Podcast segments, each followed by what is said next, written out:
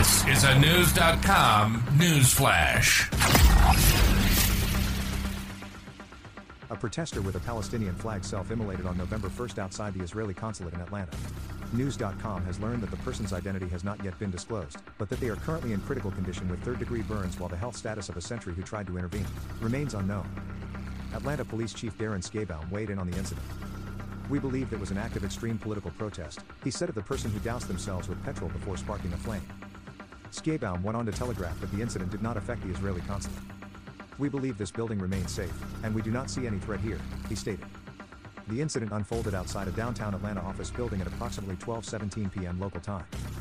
Notably, this building accommodates the Israeli consulate and sits alongside various private enterprises.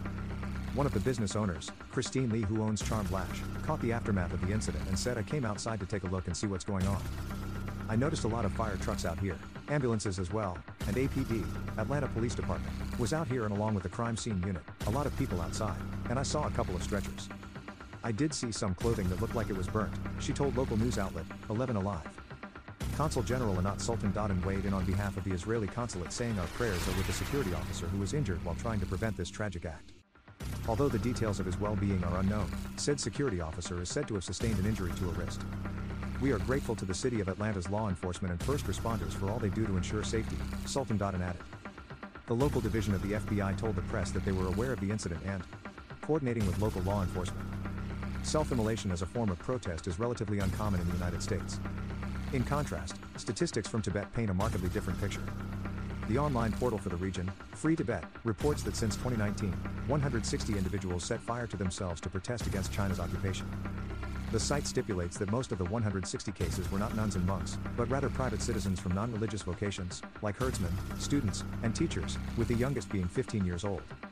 Despite the rarity of the occurrence in the US, the last and most recent to occur stateside, prior to the Atlanta incident, was in April 2022. Leading up to what would ultimately result in his death, 50 year old Wynn Bruce, a Buddhist climate activist, walked up to the Supreme Court at 6.30 one evening and set himself on fire.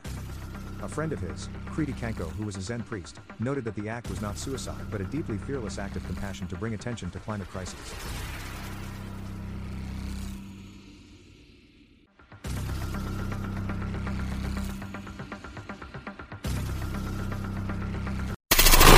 Knowledge. Knowledge.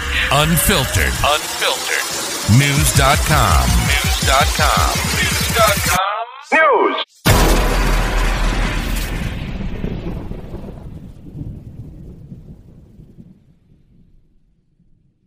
What if I told you that you can support your blood pressure and healthy CoQ10 levels with two chews a day?